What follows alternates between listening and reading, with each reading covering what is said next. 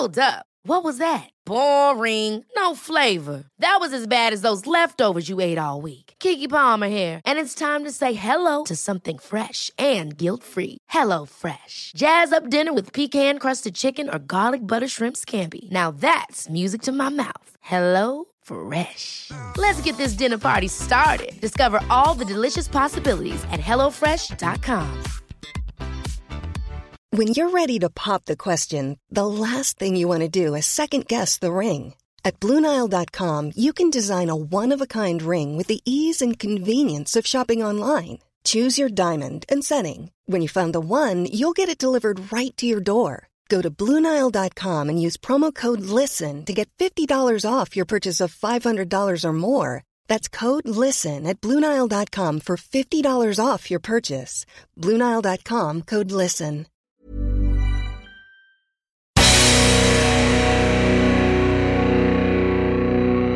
Welcome, everyone, to the Cultaholic Classic Raw Review. This week, as the world turns in wrestling and we discuss some of the biggest stars in Japan potentially descending on New York, we are here from our Ica Pro powered DeLorean in 1993, where the biggest star in Japan has already descended upon New York. Spoiler, he's from Samoa. My name is Tom Campbell, fake Geordie and radio presenter. I'm with the bear in the big blue bar cage, the head pen of Cultaholic, who doesn't need a pencil, gets it right every time. Justin Henry, live from off of America. How you doing there, Tommy? I am doing smashing. I nearly set my apartment on fire just now. How did you do that? Uh, I left a tea towel on the cooker hood, on the cooker hob, and I didn't notice it until I noticed that the apartment smelt a bit like bonfire night.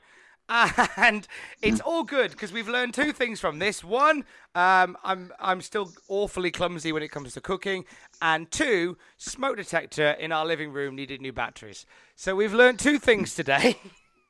Well, you live and you learn, right? How are you doing, sir? Are you still riding high from your football team doing the the, the, the win?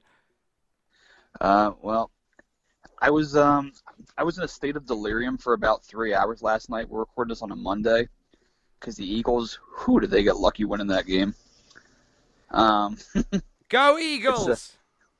yes, it's uh if you if you were there and you watched that game along with myself and my brother, you would have seen me face down on, on his living room floor with my fingers crossed behind my head on that final play. And oh, did we get lucky? But hey, Proper Hail Mary for you, sir. alive is alive, and uh, yeah, it was. Um, I could barely focus during Raw last night when I was watching the uh, show for this podcast. But what I got from this show is um, Vince is very insensitive, and the show can really die after about 20 minutes. Boy, did it ever! It certainly did. In fact, let's dive right. Let's dive right into the die. Uh, where and when are we this week, Justin? Uh, the episode aired on July 12th, 1993. It, w- it was taped one week earlier at the Manhattan Center in New York City. And we start cold with a close up of the Yokozuna Geisha girls holding the bouquets of flowers, which is part of his uh, part of his ceremonial entrance. But Yokozuna is in no mood to mess around this week. He gets into the ring, takes the bouquets, and just smashes them because he's furious because Lex Luger body slammed him on the USS Intrepid which I don't know if you know, but Vince really hyped that thing up. I don't know if you're really paying attention to that. Oh, I heard a little something about about a, about a body slam on a boat. Because this is this is the great thing about this episode of Monday Night Raw. We are 25 episodes in to chronologicing, chronologically chronologicizing the history of Monday Night Raw. Shut up, that's a word.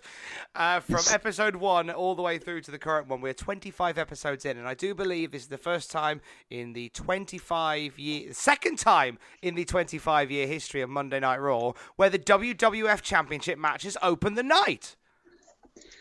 Uh, yes, it's the old Saturday Night's main event formula where the big matches go on early. Hogan, Hogan will always be in and out of the ring by midnight Eastern time on those shows. So it's still kind of following that old school formula. In this case, it is Yokozuna versus a big six foot eight blonde haired challenger. Crush. Now, I wasn't watching wrestling at this point in time, but I, uh, from watching it again, these the, for the first time I'm watching a lot of these episodes because this is during my sort of off period with WWF. I imagine as a fan, I'd have been giddy. Like putting Monday Night Raw on, and the first thing I'm getting is a WWF title match. Like, what is life? This is incredible. I recall being pretty giddy because at the time I was a fan of Crushes. It was the music. It was it was the uh, just the just the sheer badassery of a guy who can crush your skull with his bare hands. The mullet. was awesome. Yes, the mullet was awesome. Per- Perhaps the best mullet in wrestling history, and if anyone can name one better than that, uh, by all means. At JRH Writing. Even if you can't. In fact, just send Justin pictures of Tom? mullets at JRH Writing. Why do you do this to me? Because I like it when you get tweets. Uh, I like it when you get followers. That's why I say, "Hey, follow my friend Tom." 'cause I'm And that's nice what guy. I'm doing by saying tweet, just follow Justin, friends, then tweet him pictures of mullets. Even the fish, they'll count. Hey. So, so as noted, we started cold. We couldn't even get any of those old Sterling Movement style pre-show promos with the uh, synthesizer in the background. I Those would have been nice touch here. That music, that. Yes, that would have been something. But no, we just start off cold because it's a tape show. And as I noted, Yoko smashed the ceremonial flowers because, well, he's pissed off. It would have been funnier if he'd taken a bite out of them. Yes, just grabbed them and just chewed right into them. and just bit the hole in the flowers. Ozzy Osbourne style. Oh, yes. biting the head off of a bat. And speaking of bats, we get Randy Savage plugged in tomorrow night's baseball All Star game because we have to because he has to show that they're quote unquote live. See, this is a live show, nothing taped here. Here's something that's topical. that was a special All Star game. That's the one where Randy Johnson almost killed John Kruk during the game. Ooh, I, d- I was not aware that someone nearly died in an All Star game. Uh, yes, it was uh, John Kruk of my Philadelphia Phillies was, was at, the plate, and Randy Johnson, the pitcher for the Seattle Mariners, who was six foot ten and had quite a heater of a fastball, almost took his head off with a fastball. Kruk had to barely duck out of the way. He was laughing about seconds later, but you could tell his heart was just, you know, just pitter patter, pitter patter after that. And the next two pitches, he swung wildly, like with his eyes closed, making sure that the ball didn't hit him, because he was, because he was partially horrified that moments after his near-death experience and that was way more interesting than anything that happened on this show, save for the opening match here. Bobby Heenan was particularly interesting because Bobby on commentary just went to town and sold Yokozuna like an absolute monster. That whole spiel about volcanoes and how Crush from a volcanic island, he says he hasn't, you know, I'm paraphrasing, like he hasn't experienced a volcano like Yokozuna before. Oh, he was, Bobby was great tonight. Well, it wasn't just that. He he, he also laid on a little bit thick that this was all Lex Luger's fault. This this animal this animalistic side of Yokozuna that we were seeing here, and he laid it on double, triple, quadruple thick. Like every other sentence was, "This is all your fault, Luger," because because even though Luger is not on the show, we had to keep mentioning him so that we know who the top babyface is. And they really pushed Luger throughout the night. Like every time America was mentioned, Luger was mentioned shortly afterwards. I think there was one mention of Bret Hart's name on this show. Bret, like he was the man, like only a few months ago. he still should be the man, but that's that's a whole other issue. Uh, so it's Yoko versus Crush. Early on in the match, the fans actually sing the Star Spangled Banner in unison. I don't know if you That was that incredible. Like I loved how they just organically started singing the national anthem. It was it was very European footballish in a way. It was like the, the the British football fans, especially, they love a complicated chant. My my dad is a West Bromwich Albion fan, and for some reason they have adopted uh, the, the the hymn "The Lord is my shepherd," and they sing it like all the way through at football games every week. "The Lord is my shepherd." I don't get it, but I love it. Well, it's I guess whatever's a unifying theme then. And speaking of unifying, we have a Bobby making a joke about Hawaii. Says Hawaii is the 50th state. Falls a suburb of Guam, which I've, I've quoted that one a lot in the years since because it's just easy to remember. That's I like it. I like it. Do you notice how much? And I don't know whether you noticed this before, but how Crush dwarfs Yokozuna. Yeah, Yoko's maybe about six three at the most, I would think. And Crush is probably about well, he's, he's billed as being six eight. He's probably maybe six six six seven, but and plus Yoko is barefoot and Crush is wearing boots, so But it just looks like to it a little bit. Yokozuna's in the distance for most of the lockups in this match. It looks like there's some sort of sort of depth perception issue going on because Crush just looks bigger in general, even though Yokozuna is larger. well Yoko's more massive. He- he's he's more girthier. I mean, in terms of body, I don't know about other stuff, but hey, um, hey now. we get this weird point in the match where Yoko bows to Fuji and, and just and, and Vince uses the word obsequious to describe it. I had to look this up.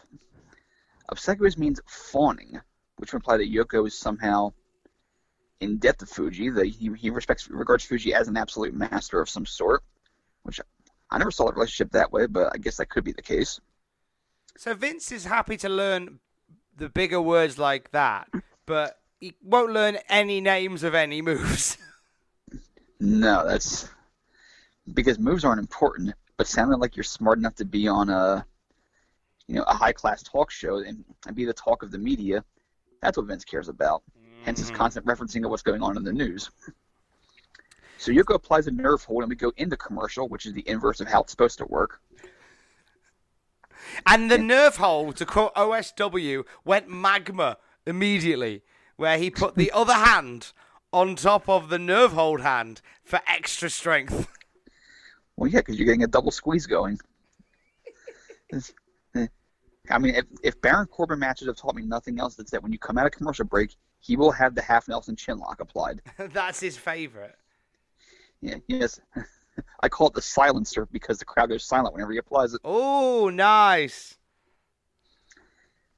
So Crush makes the comeback. He, he, he times a corner splash avoidance perfectly. Vince at one point yells, Come on, Crush! Because he's not biased. Absolutely not. Crush is repping the USA tonight. I can't remember what move it was. I want to say it was the diving shoulder block where Vince gives us the classic Vince count. One, two, three, that's it. It was yeah. It, Crush had come off the top with a shoulder off the off the second rope. Sorry, with a uh, with a shoulder block in the, the closing stages of this match because Yoko pretty much dominates, but then Crush has this real like push of energy, and he knocks down Yoko a couple of times, Mm-hmm. and you Just start thinking maybe. Crush can do it. A lot of hope here. Crush goes back to the top rope at one juncture. Referee has his back turned. Fuji hits him with the flagpole and Crush falls to the floor. Back inside, get the big belly to belly, the face crushing leg drop, followed by the bonsai finish. Yoko retains the belt. I thought it was a decent little match. I thought this was great. I, I genuinely, I love a good um, sort of throwaway WWF title match on WWF TV. You don't really get them anymore because most of the champs don't really defend their belts on normal TV. But I like it when it's like a a relative rank outsider having a go. Well, Crush wasn't really like an outsider at that point. I mean, he almost slammed Yoko on the Intrepid. He, he got the one leg up, almost like for like he was going for a head, arm, and leg Tazplex from the ECW arena. Oh, nice. So Crush, so Crush kind of, uh, yeah, he kind of had a realistic shot at doing it. Although in hindsight, you watch the match, you figure like, well, he's just going to be there to be chum for the champion. And indeed, he gets turned into chum after the match because Yoko adds two more bonsai drops because he's in a very pissy mood, as we've noted. And out outruns Tatanka to try to make the save. He gets slugged. Tatanka was useless. Out he came to a medium pop, and just as people went, "Oh, there's Tatanka," just gets swatted. Yeah. Well, it's like King Kong on top of the Empire State Building, just swatting away the planes at this point. That's what it felt like, actually. Hmm. and then he hits the fourth bonsai drop. And at this point, a handful of jobbers hit the ring, and Vince says, "Here come a number of individuals." I love it. Not names, just a number of individuals. he, he, might, he must have just said, "Here comes a bunch of fans wearing tights for some reason." Here comes some guys we're paying five dollars to later on. Would have killed him to say Joey Maggs' name. Exactly. It would have just it would have legitimized Joey Maggs just a touch. But they got battered anyway. They got they got swatted away. Like they, but they, they they at least got in the ring. Not even Tatanka got in the ring. Here comes Joey Maggs. He lost to Black Blood on Saturday night before. That'd be But, um, fine. That'd be hilarious. I'm, I'm, I would have been happy, but it's not about me, as, I, as I've learned. That it's at this point that Savage gets up and Savage notes, and this was an important point that I think that I think should be, should be should be spelled out is that he's not allowed to leave the commentary table to get involved in the action if he's an announcer. So Savage talking about like I don't I I, I got to do something I'm not supposed to, or uh, supposed to or whatever. Uh, little Danny Torrance said in The Shining. Savage is now Danny Torrance. Savage runs in and pulls Crush out of harm's way before the fifth one. I liked that. I really enjoyed that. I thought that's not Savage getting in the ring and battering Yoko. That is Savage just saving Crush. He pulls Crush to the floor. Yoko's all happy about what he's done. Come back from the come back from the break. They put Crush on the stretcher. They're taking him out because he's been he's been destroyed. And they make sure to spell that out that he's going to be out of commission for a long time after taking four bonsai drops from a 560 pound man. So was Crush being because I I'm not entirely off the top of my head. I can't remember what comes in the next few months. Is Crush legit going away for a little while now? He's going away for approximately three months. Okay. Is it injury related or is it just to sell the battering? I want to say it was just the angle because I, I can't remember there being an outside reason for why they got rid of him, but I mean he came back in a big way, which we'll get to in approximately well probably less than three, Three months. since yes since uh, all of August is kind of a, a watch for WWE. Well, like the, like the latter half of the month. Uh, apparently he had, he had, he had a legitimate back injury according to Wikipedia, which is always great. so always this right. was a way just to get him off the telly to recoup. Oh yeah, just to just to heal up a little bit. And Bobby Heenan gives this to the camera promo about how this is all Luger's fault. That, he, that he's woken up the sleeping giant. Now everybody has to pay for it because of uh because of the body slam. And he says at the very end of the uh, end of the promo, Yokozuna is dangerous with a capital Z. I didn't get that. I liked it, but I wasn't sure whether it was a reference that I'd missed. Um, if it is, I missed it too because I'm just going, did Bobby f that up? I, on it, I mean, you can't really redo it because it, it was part of the on-camera portion. Uh, I, you know, it was a tape show. You can't really refilm that, can you? I thought maybe you might might have pronounced it dangerous with a capital Z. Dangerous, Dangerous. Sammy Dangerous. Either way, I thought Bobby was a See, one-man Lex Luger hype machine. See, that should be uh, Sami Zayn's new gimmick. It's like a Michael Jackson type of character. Dangerous. John, the Dangerous album cover right now. Are we Well, are we gonna get John to do Sami Zayn as Michael Jackson? that could work too. You could put him in Thriller. I don't care. John, You make him Smooth Criminal. Have El Generico be Smooth Criminal. there you go. doing the forward lean. Just Sami Zayn, Michael Jackson, anything, John, surprise me. I don't care. Go for it, John. We love you, Photoshop, John. Hashtag Photoshop. John. It's not a real hashtag. We've just made it up. Uh, if you if you ever if you listen to listen listen to us uh, banging on every week, uh, one, thank you. Uh, two, if you join us, if you join the official Cultaholic fan page on Facebook, you can see some of these images. Or if you follow at Tom Campbell or at JRH Writing on Twitter.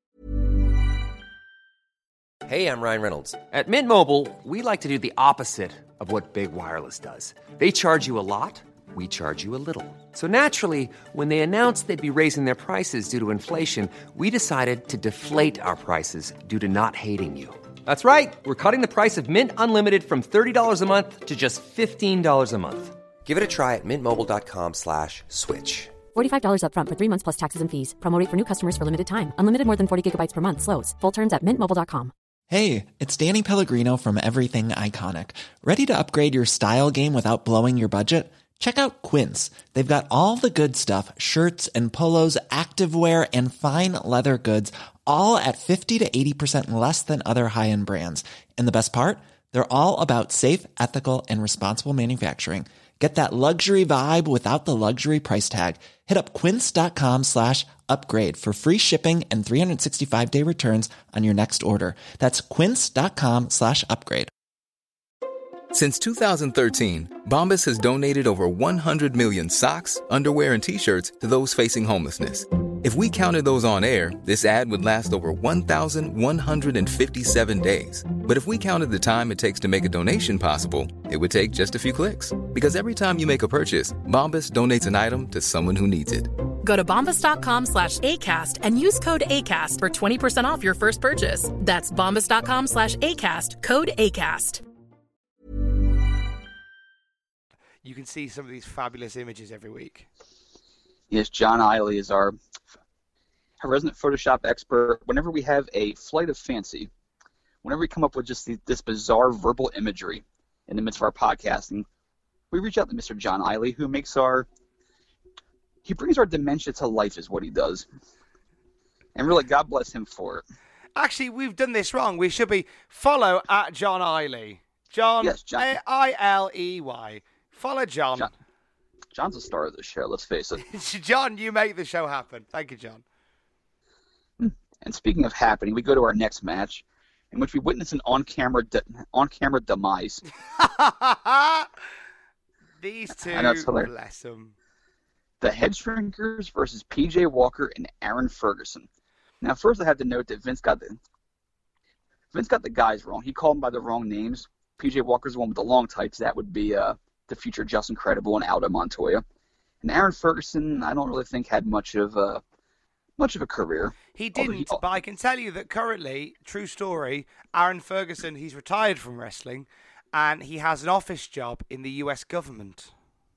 Really? hmm And he lives in upstate New York, which I believe is where they call hamburgers steamed hams. Yeah. So it is it is more of an Albany expression. I see. And, and although, although although here Ferguson Ferguson has the most mid '90s hairstyle possible. He looks like someone that would be on a background character on Saved by the Bell.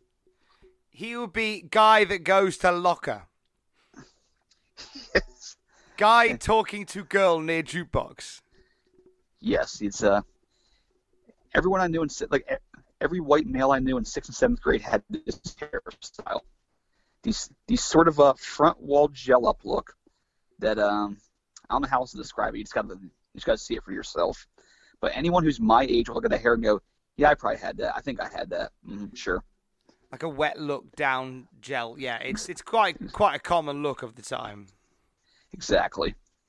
And the match begins with uh, what I thought was going to be the highlight, and and that was the crowd chanting for Alpha. I thought that was going to be the, the best part of this match until PJ Walker dies on a double alley oop spot. Jeez, that was horrible. They throw him into the ropes. They give him the that double vertical press where you go upward horizontally. And when he came down, he didn't come down good. And I thought he, and even Bobby Heenan had to yell out in horror because he, I thought he broke his neck. That just looked looks awful. Like he just kamikaze right to the mat and like he like he twisted down. So what? It wasn't like he was braced for the landing in, in like a static position. He just kind of spiraled. It was just, it was bad. They were both pretty dead once the the match got rolling. Uh, I enjoyed the references from the commentary desk to Weekend at Bernie's when Samu like dragged, I think it was Walker it was Walker. Walker over to Aaron Ferguson, who is dead, and just w- picked up Walker's hand and tagged in Ferguson, or at least attempted to. I did write in my in my notes here. Hedrickers rolled Walker's corpse to the corner so that he can tag Ferguson, It was basically Weekend at Bernie's. and that was timely because Weekend at Bernie's two had just come out at that point. So hey, they were at, at least up on the uh, trendy stuff. But, yeah, but as noted, we got a ton of Weekend at Bernie's references. The crowd's just cheering the brutality. They're having fun watching this match because it's hour two of the taping. It's two guys just getting getting the crap beaten out of them, and it ends with a big Samoan splash. One, two, three. Headshrinkers win. I call it a fun squash, but that sounds like I'm I'm encouraging murder here. that was Uh, I thought the Smoking Gunns pile driving Glenn Ruth out, out of a backdrop a few months ago was was brutal. I think this may have been worse. They cle- they clearly are sharing the duty of who can batter a tag team job Alliance the best. Well, hell, don't challenge the Steiners to that. Oh God, can you imagine? Let's not encourage Well, him. Well, Scott already killed Rich Myers with the uh, Steiner screwdriver, and, and I'm pretty sure we haven't seen Rich Myers since. We haven't, have we? No, I think I think he's still in traction. Oh jeez. Oh bless him. You know, after the passing of Bob Einstein last week, I, I've been watching a lot of Super Dave Osborne clips from the David Letterman show. And Yeah, I, I I discovered him this week as well. I thought he's what a guy. yeah, he was he was he was immensely talented. I remember watching him for years on Curb Your Enthusiasm as Marty Funkhouser, one one of the best recurring characters on the show. And if you've never seen the scene with him and Jerry Seinfeld, it's very very funny. Although some not safe for work language there. And, uh, all I could think of was just Super Dave uh, and his many hapless accidents. And you think of Rich Myers, Glenn Ruth, and PJ Walker, and all the fates they've suffered in tag team matches on Raw this year. That's uh, God bless their memory and his memory too. They make apron bumps look like a, a simple lockup. So we have a plug for next week's show. A rematch for the Intercontinental Championship, Shawn Michaels versus Marty Jannetty. What a lovely little promo this was. It's a big match too, and it, and it actually won the it actually won Pro Wrestling Illustrated's Match of the Year for 1993. Although I I, I could think of some match that I'd put over it. This was still a great match, and well, we'll discuss it in one week's time.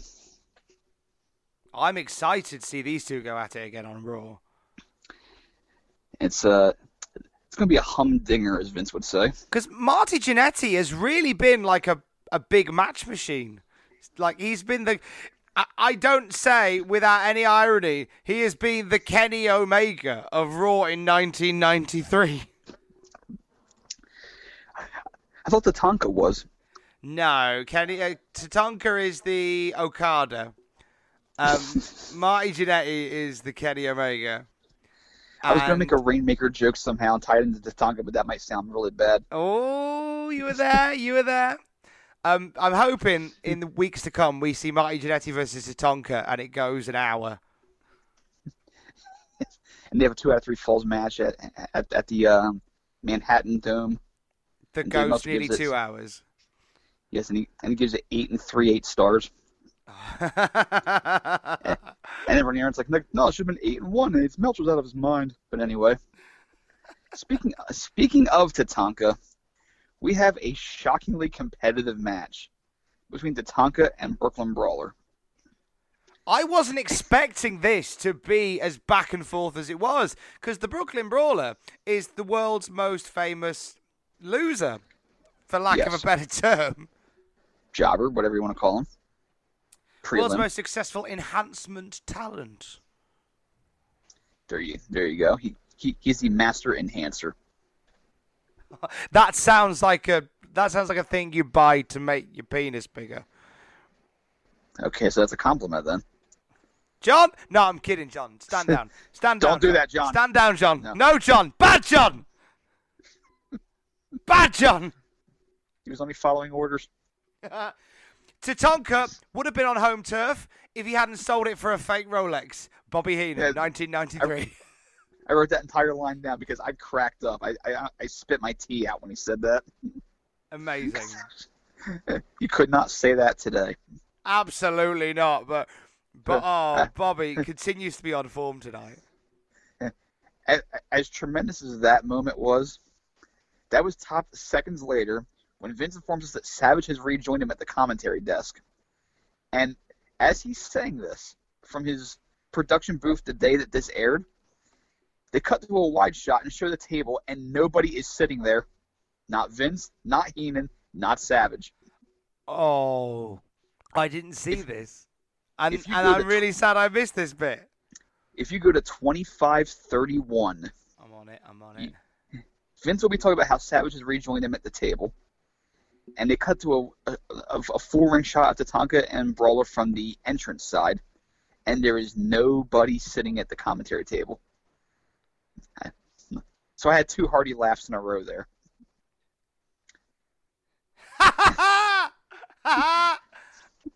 That That's amazing. I, I, I wonder who's in charge of that f up. That's almost as funny as the line that Macho Man came out with whilst he was, uh, his spirit was sitting at the announce table. When Vincent McMahon asked, so Vince McMahon s- says, "Oh, Randy Savage is back at commentary. He's been to see Crush. How's he doing?" And Macho Man says he has difficulty breathing. I don't know what that means. What in the hell do you? What in the hell else could it possibly mean? What?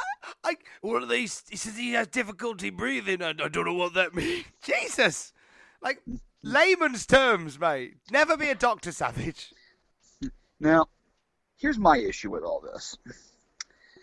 I'm going to say first of all, it's it's kind of weird to watch this in hindsight because every time they've they've done injury angles, like severe injury angles, like some of them have have broken their neck or something, they do the whole what they call the Owen voice, the half-mast voice when someone has been gravely injured in storyline. Although Owens was definitely not a storyline, mm-hmm. and, and, and people get upset because it's like you're trivializing you know, you're you're blending reality and fiction far too much for their comfort, and it seems like a, a crass exploitation play.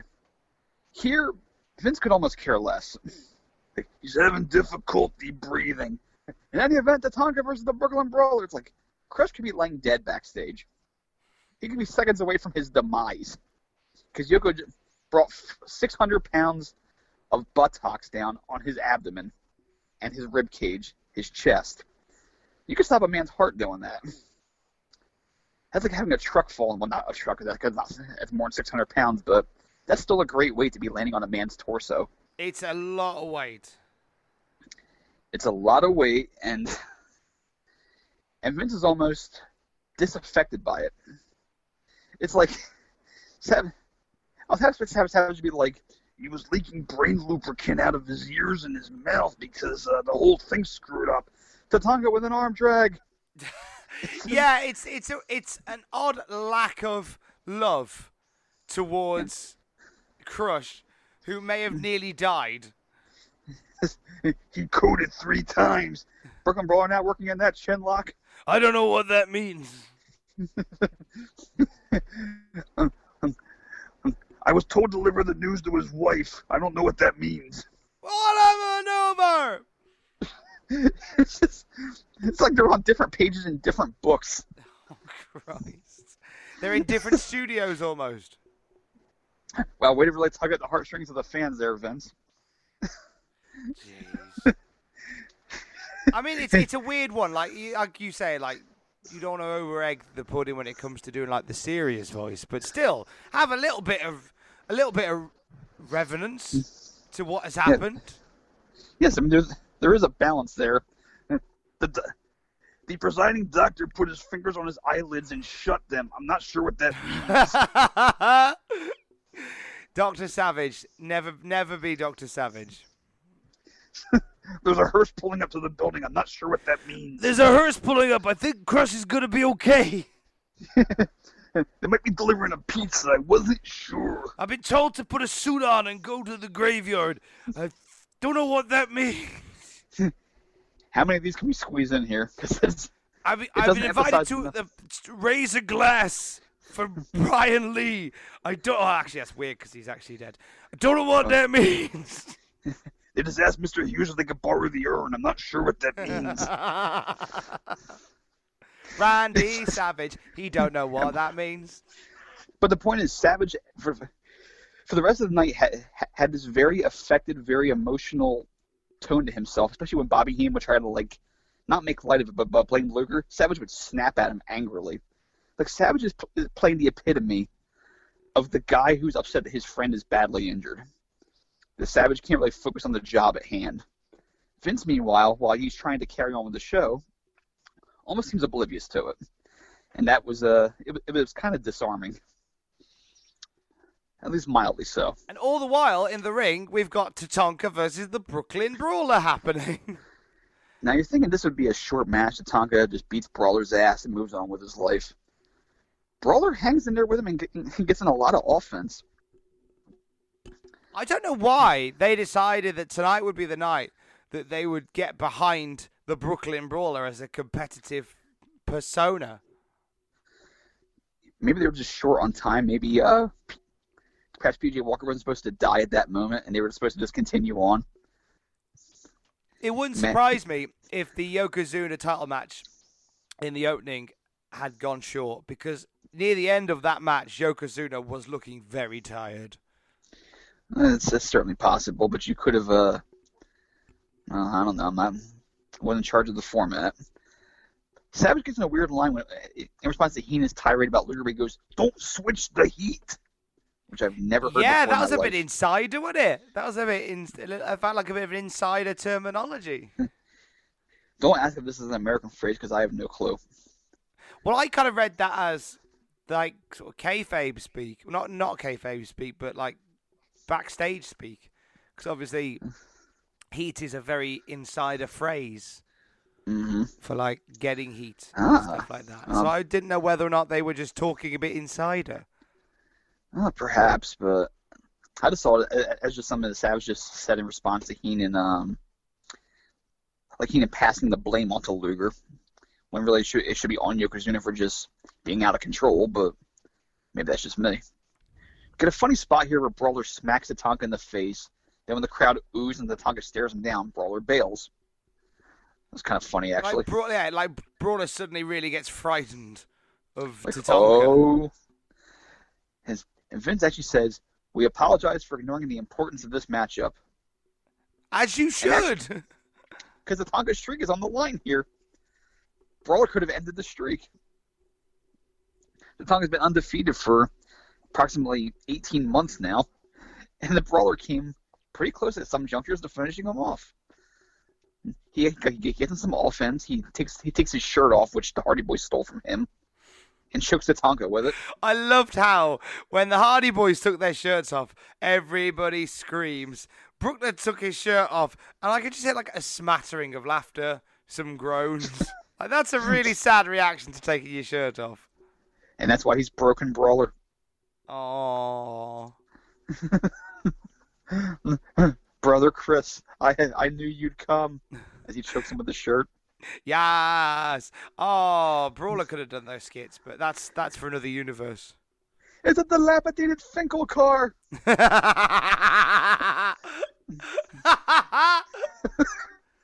A perfect man has been thrown into it. Yes. Ah, ah, yes, the kid who breaks hearts.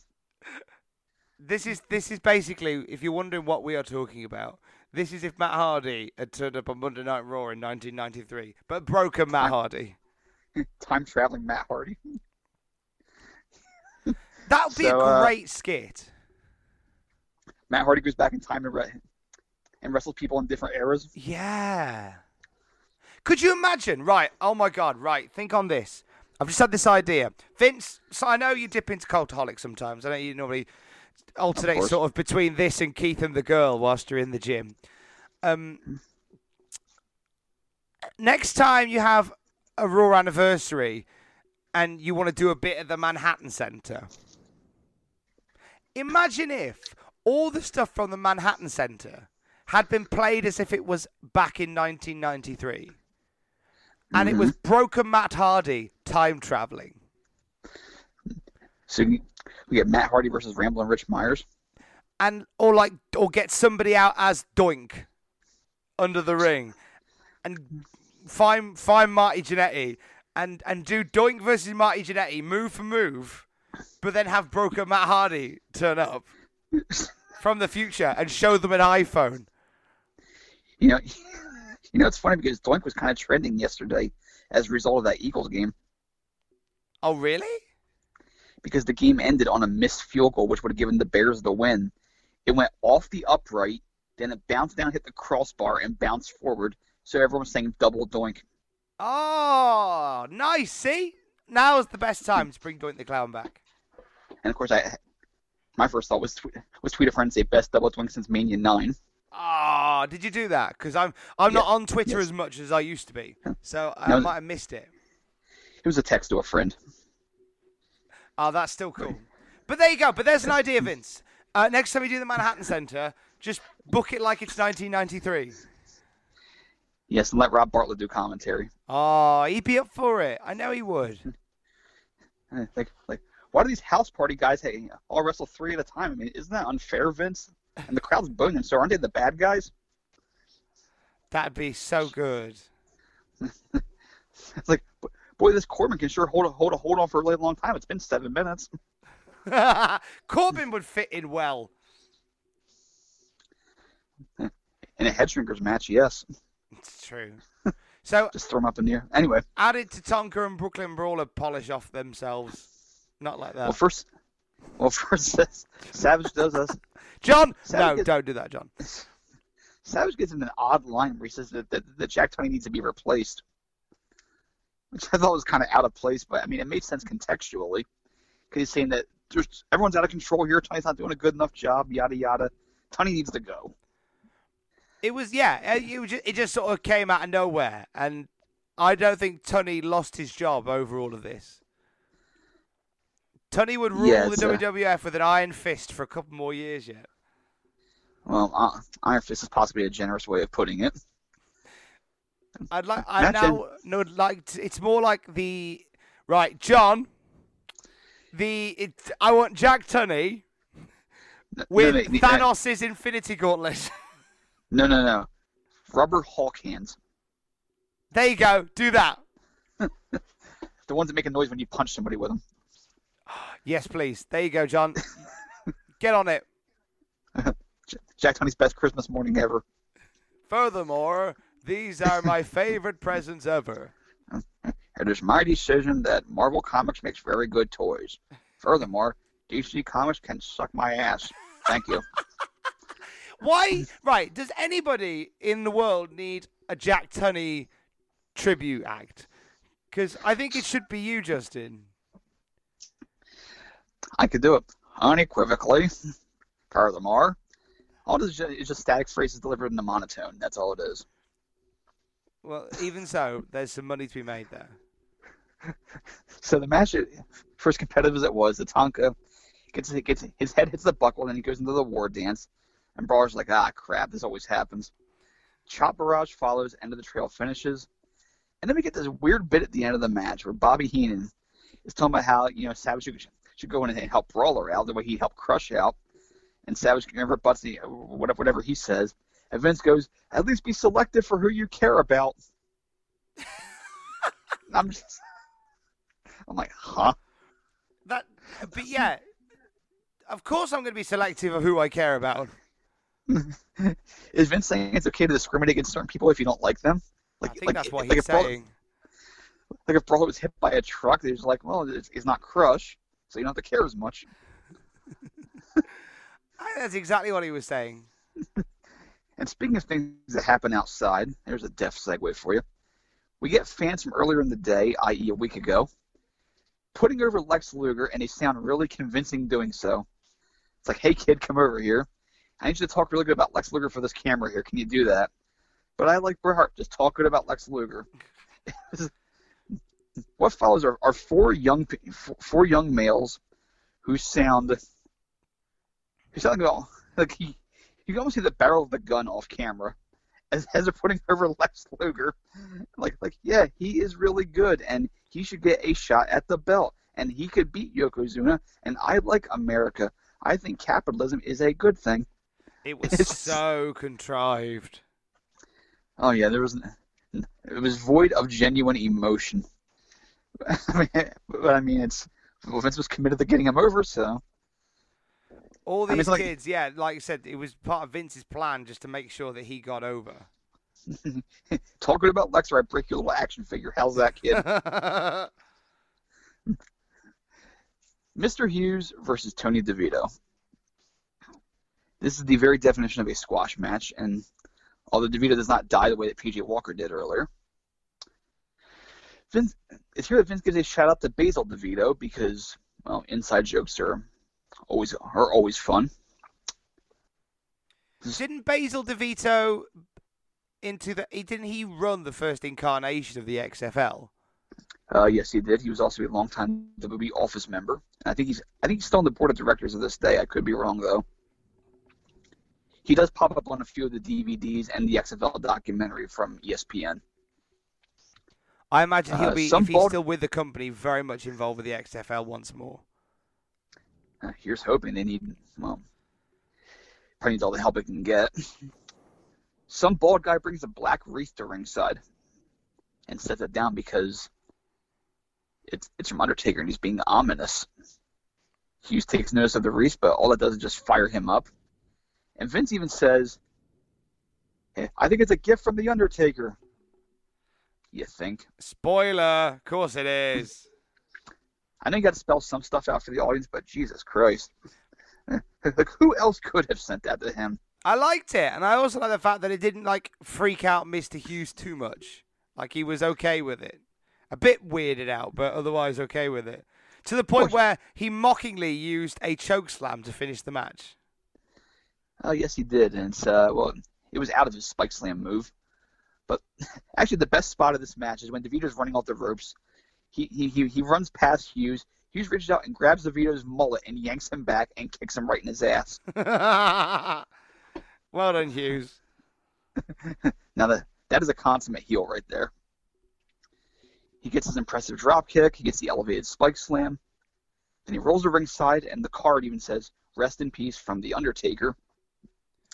I Hasn't should- I- I Undertaker got lovely handwriting? I, I was just about to say that great penmanship for a guy who's been deceased for some time now. It's either Not- that not- or do you think he rang Interflora or an, a- another reputable American flower delivery company? Just like, I'd like to make a delivery, please. That's quite possible. I mean, like, like, I need your first name, under, last name, Taker. Imagine the delivery instructions on that, because you know when you now when you order something online and there's a section for delivery instructions, in mm-hmm. case you live somewhere weird. The delivery instructions for that reef would have been: go to the Manhattan Center. There will be a show going on, but don't worry, it's fine. Tell them it's from me. Walk out during one of the key moments of the show. Brackets again. Don't worry. Say you're from me. It's fine. Don't make eye contact with anybody, then leave. Imagine if it was the wrong match he walked out during, like during crushing Yoko. Like, wait, what's this? Undertaker is challenging both men. He wants to make this a triple threat match. That'd have been fine. He probably should send him out after PJ Walker fell and hit the mat. I'd like to think nowadays that Undertaker would be a little bit more modern in his approach. I think if Undertaker was to send a message nowadays, you'd just suddenly see like an Amazon Prime delivery driver pull up. No, he would just text him like a headstone emoji. yes, Keep it simple. or send a or send a TikTok where he's uh, miming a song. John, Send, send a send a send a Vine video of, of, of him doing the throat slash gesture. that'd be brilliant. That'd be brilliant. You go to the cops. What do you mean you can't help me? He's going. This guy's going to kill me. Sure, whatever. We've, we've seen him on TV. It's just it's an actor. It's okay. this guy sent me a TikTok and he's threatened me. Ah, sure. So we go to Mean Gene Okerlund, who is now we, we officially say the late great Mean Gene Okerlund. My notes say exactly that. The late great Mean Gene Okerlund. This was sad Um, news, like because our our last show um, with Sydney. Thank you very much, Sydney, for joining us last week. She runs the Discord. I think I now know what a Discord is. I'm still not sure. Um, thank you for joining us, Sydney. But um, we recorded it, um, and then I think maybe the day that it went out, uh, we lost Mean Gene Okerlund which is actually really sad. I know I've given him grief on this podcast, but it doesn't mean that he wasn't still like a, a key part of my wrestling childhood. Absolutely. I did a piece on him for uh, Cultaholic, just looking back at what he meant to the company, and what he meant to wrestling in general. He may have had the most range of, uh, he definitely had the most range of any interviewer that has ever walked through the company's doors. He could, uh, he could put over anyone while also enhancing himself. He had this, he had this great capability of being stoic, but he could also be lively. He could be, he knew how to engage a wrestler of any verbal skill level and get the most out of them. You, you, you watch the old two minute stand ups he would do on primetime wrestling, and no matter who he was interviewing, he always had smart follow up questions. He listened to the person he was talking to. Like he, he was the equivalent of any great in ring worker in terms of enhancing the person he was he was out there with. And no one did it better than him. I think you even said that. You said that his his work was as valuable as a performer. Yeah, I mean he's he's the first person you think of when you think of of the consummate backstage interviewer. And it's true, no one did it as good as him. Because so many of those interviews from the 90s started with, "Well, you know something, Mean Gene." Like it's it's just it's kind of a go-to phrase for wrestlers in the 90s when they're trying to collect their thoughts. And it is part of that lexicon because I, at some point last year there was a there's a series of commercials for Mountain Dew Kickstart with Kevin Hart dressed as a pro wrestler and Mean Gene's interviewing him in the commercial. And and, and Hart's doing the uh you know, he's doing he's doing the whole Hogan shit like, well, yeah, let me tell you something, Mean Gene. That's how he starts off because it's it's almost cliche, but not in a bad way. Like when you think of of backstage wrestling interview, that's what you think of. Someone telling Mean Gene what they're gonna do tonight, gonna beat my opponent up, and just going on like that because Hogan set the template. And the first line was always, "Well, you know something, Mean Gene." Mean Gene's name is part of the lexicon because of Hogan, and that's not a bad thing. The, I'm not saying that Mean Gene is, is just some. It's not saying that he was lucky for being there in in the right place at the right time, but he, and the way he kind of was because Hogan made that name part of wrestling terminology. We um, we dice with fate um, upon mentioning this, but uh, we record we're recording this on Monday night. It is quarter to ten British time on the seventh of January. Um, what time would it be with you? Quarter to seven. Five. Quarter to five. My apologies. Um, so we're a few hours away from Monday Night Raw, in which Hulk Hogan is set to return to honor Mean Gene Okerlund. Um, how do you think this is going to go? I think this is fun to leave in.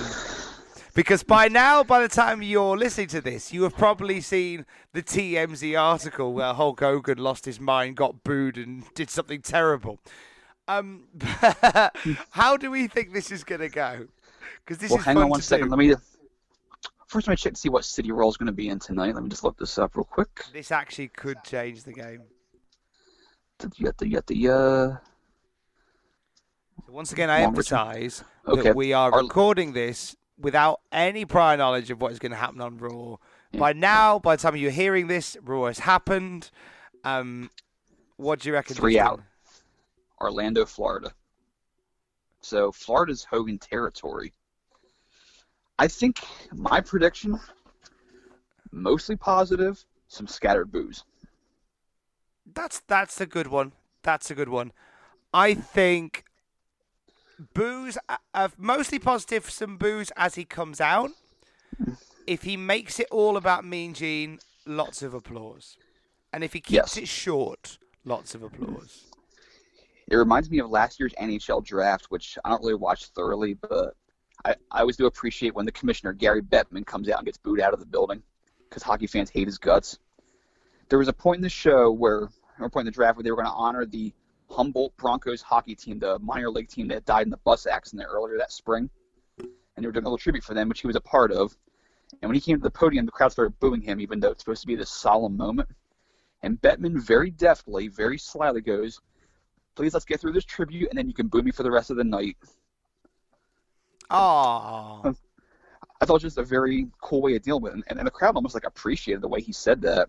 Yeah, It was because a- he's like, I'm unpopular, but let's show some respect now, and then you can just give me grief forever. I can't see Hawk doing that though.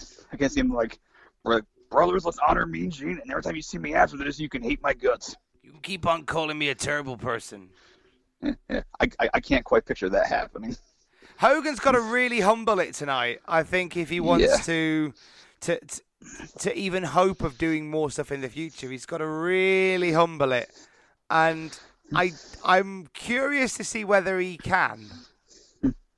Hmm. Well, in Hawk's defense, he was he was only the fourth worst part of Crown Jewel. That's true. That's true. Uh, up until hour three, he may have been the worst part, but then everything after that, whew. Wow, they did. They worked really hard to make sure we hated the whole thing. Uh, I will say right now, a quick a quick plug for our good friend R.D. Reynolds at WrestleCrap. The voting is going on right now for the Gooker Award, the worst of the year. Usually, there's like there's about one or two entries duking it out for the lead. Crown Jewel is kicking everything else's ass. As it should do, to be fair. At last, at last check, it was about 54% of the vote, and it's since the numbers aren't really moving much, that that's kind of uh, solidified. So I think that's um. Crown I think he's about halfway through the article as we speak. I think he's made 20 of the 30 gifts already. Yeah, he may he may as well have because it's uh that's a mortal lock. Yeah. So Mean Gene, you know, R.I.P. With even though Tom and I have kind of uh made fun of your idiosyncrasies from, from these 93 episodes of Raw on the show, we do appreciate how special you were and what, and what a tremendous and unique talent you were. God bless you, man. Absolutely. And thank you for bringing us the SummerSlam report, uh, telling us that Bret Hart will take on Jerry Lawler in a Battle of the Kings. That is the only match so far. Although in fairness, SummerSlam is still seven weeks out. So we got plenty of time. I, w- I will say though, SummerSlam theme one of the best pay-per-view themes ever. Underrated, hard- I think. just that hard driving guitar with that little background synthesizer. That's how you always knew it was August. And on the one hand, it's like, yeah, SummerSlam's coming, but on the other hand, it's like, ah, crap, school starts soon. And it, it also tells us that Lex Luger is getting ready to go on some sort of campaign. Who boy? we have an announcement coming on Superstars, uh, apparently, and we'll. Know, so I reckon by next week on Raw we will have an idea of what that announcement is. Oh, we will. We certainly will. We will talk all on that next week. Oh, we're reaching some halcyon days on Monday Night Raw. Actually, we're already there because up next we have our video for Sydney's favorite tag team, Men on a Mission. Wow. So this is where we're told. Um, well, Vince McMahon says, let's find out a bit more about Mom. And it is genuinely the first time I ever heard men on a mission referred to as Mom. And one of the last ones, because I can't remember them calling them Mom a lot after that. I don't ever remember them being called Mom until Vince said it. Well, wouldn't it be mom? Because because there's an A in there. Men on a mission. Exactly. Well, Mawam. Mome. That's a sweet. Mome. Sounds like you say with a mouthful of oatmeal. Mome. but we get a look at Men on a Mission. This, wow. I mean, if if I was watching wrestling with a member of my family who didn't like wrestling, and this came on, I think I would probably like go inside myself and never come back out again. I would like to apologize to Journey because for years I have insisted that Separate Ways was the worst music video that had ever been created. This was a thousand times worse. Wow, this was something else. We had a rap about men on a mission, Oscar leading the rap, um, and all the while video of like the streets. Yes, we have a we have a little girl standing on a swing for about 15 seconds, just swinging back and forth. Not like a, a, a quick establishing shot about it's about three seconds. No, this goes on just she rocks back and forth, forward and back, forward and back. Like okay, we get the damn point. Then there's kids playing basketball, and you can tell you, you can tell this is the early '90s because because some kids wearing Bulls gear, and well, when it was still cool to do that when Jordan was still the man. And then we get the in front of the green screen rapping from Oscar while Mo and Mabel kind of just, you know, jostle about. They like stare, unblinking at the camera, like rocking back and forth. Like they're afraid that the camera, the, the camera's some sort of cobra that'll bite them if they look away, or if they blink. What I noticed is so they have these shots where Oscar is rapping, and you've got Oscar in the middle, you've got Mabel on the one side, and you've got Mo on the other. Men on a mission in their entirety. They're filmed in front of a green screen, and the camera is sort of tilting back and forth to give A, you this sort Kevin of Dunn wet dream. yeah, like this sort of movement effect. Yet the thing that they have put on the green screen is some moving shots of like it's like say it's footage from the window of a car going past the streets.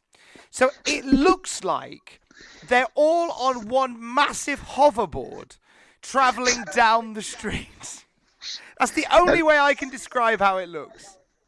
Maybe they're on John, like a hoverboard, men on a mission.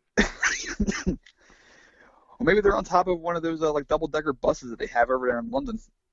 What are the wob- oh, what are the wonky buses? The ones that wobble around quite a bit. Yeah, one. It's missing three wheels. More than like, do you know what? More than likely. Sandra Bullock's driving it without a blindfold. Jeez, But, uh, that's funny. I like that. I I tied in Speed and Bird Box here. How do you like that? That is, mate. You're on fire tonight. Oh, thank you. Oscar gets a line at one point in regards to Mo says, "Pick him up, pick them up, and then he'll skin them." Is Mo like a taxidermist or something?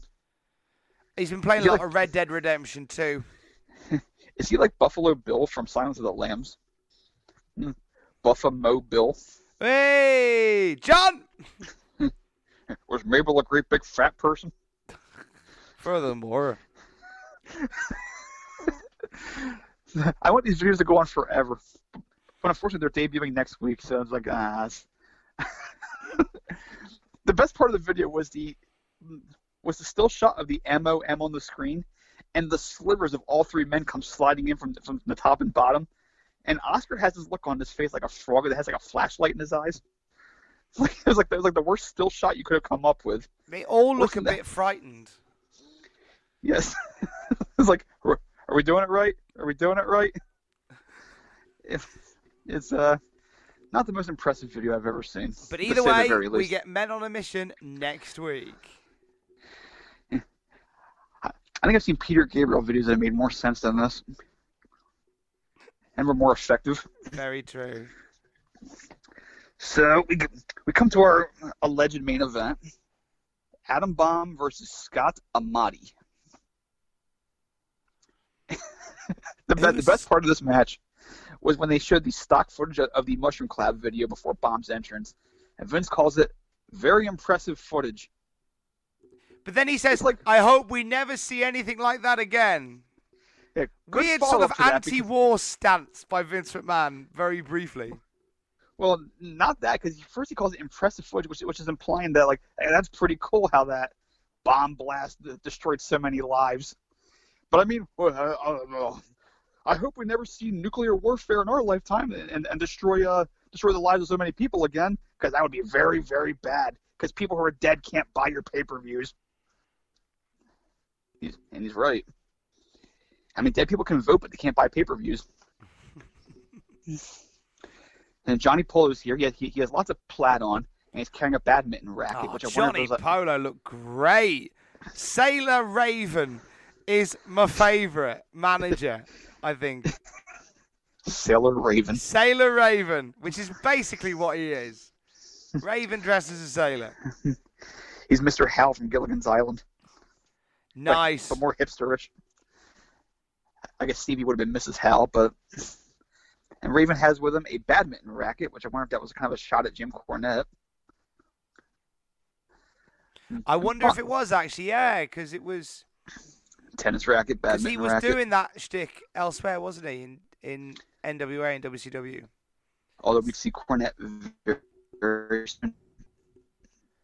So keep. Think this keep was a way of way of enticing him in? No, I think Cornette was going to be coming in anyway. It was fee. So stop. I don't know anything about he's as you ever did see. Bomb looks Bomb looks even more horrifying with his yellowish green eyes and, and he has the red goop coming out of his mouth. Yeah, Adam Bomb looked amazing. I love Adam Bomb. And I've got to say it. In this era, he is something else. Savage gives us an update on Crush, who's Adam Bomb's future tag team partner. For those of you who appreciate a little bit of uh, Xerox of fate here, tells us the Crush is breathing a little bit better. I Not still don't know what that means. Crushes up riding a unicycle. I have no idea what that means.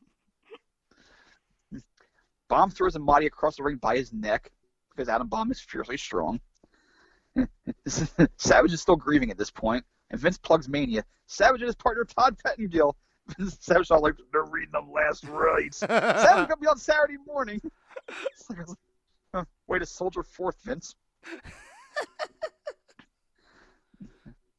Actually, the other highlight of this match was Adam Bomb put, applying the Killer Kowalski stomach claw on Scott Amati. A move that he hadn't seen before in this era or since. Everything else that he does feels like new moves, and then he pulls out that. Well, it's, it's an effective move. Killer Kowalski's a Hall of Famer, paying tribute to a legend.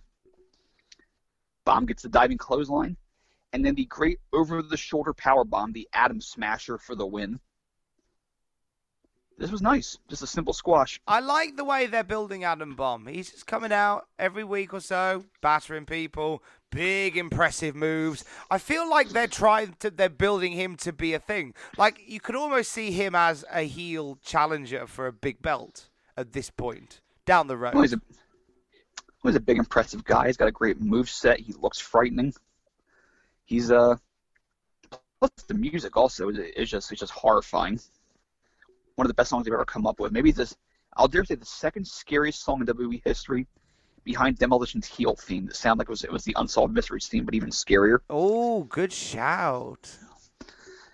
But yeah, Adam, Adam Bomb had everything going for him, and for some reason, it just didn't pan out the way it should have. Well, I'm hoping that we might get a little idea as to why as the weeks unfold on the Raw review. Maybe radiation poisoning from working at the power plant. Very possibly. Alongside Mike Sosha. Adam Bomb might not make it through the night. I don't know what that means. I don't know what that means. and then, as we get through this rather blasé episode of Raw, just this sort of middling Raw, Vince announces that on next week's show, we're going to have a special King's Court with Jerry Lawler, and his guest is going to be Tiny Tim. Now you're going to have to shed some light on who Tiny Tim Tiny Tim is. Well, the first thing I wrote in my notes was, "Oh no." okay, so I'm intrigued. okay, so I remember this. I, have tried to forget it. Tiny Tim was a novelty act. He was a really odd-looking man. If, the picture, if you would, who's the guy? I, I, can I, picture Russell Brand if he was like really like shy and antisocial and had no facial hair. And, a, and a, with a very high voice. He kind of talked like this in a way, like a high falsetto voice. Okay. He had some novelty songs. He played the ukulele, and he had some novelty songs in the '60s called "Tiptoe Through the Tulips" and "Living in the Sunlight, Loving and Loving in the Moonlight." But his high voice is why he was known. He he was he was most well known for getting married on the Tonight Show back in the back, back in like the late '60s, early '70s. It was, it was like a publicity stunt that went right, I guess. But he was such an oddball character. But he hadn't been relevant in years by this point. This was their big celebrity get. And he's going to be on the King's Court. He hadn't been relevant in like 20 years. So there's there's no reason in mod like there was no reason that month that year why Tiny Tim was a thing. It was just he was once a celebrity. Exactly, and it's uh he got big ratings for that wedding on the Tonight Show. People tuned in just to see if anything odd would happen, and it got a big rating. But that was 1970, whatever. Hang on, what year was that? Just for reference, I'm going to pull this up here. It was, I can tell you because I've Googled it just now, 17th of December, 1969.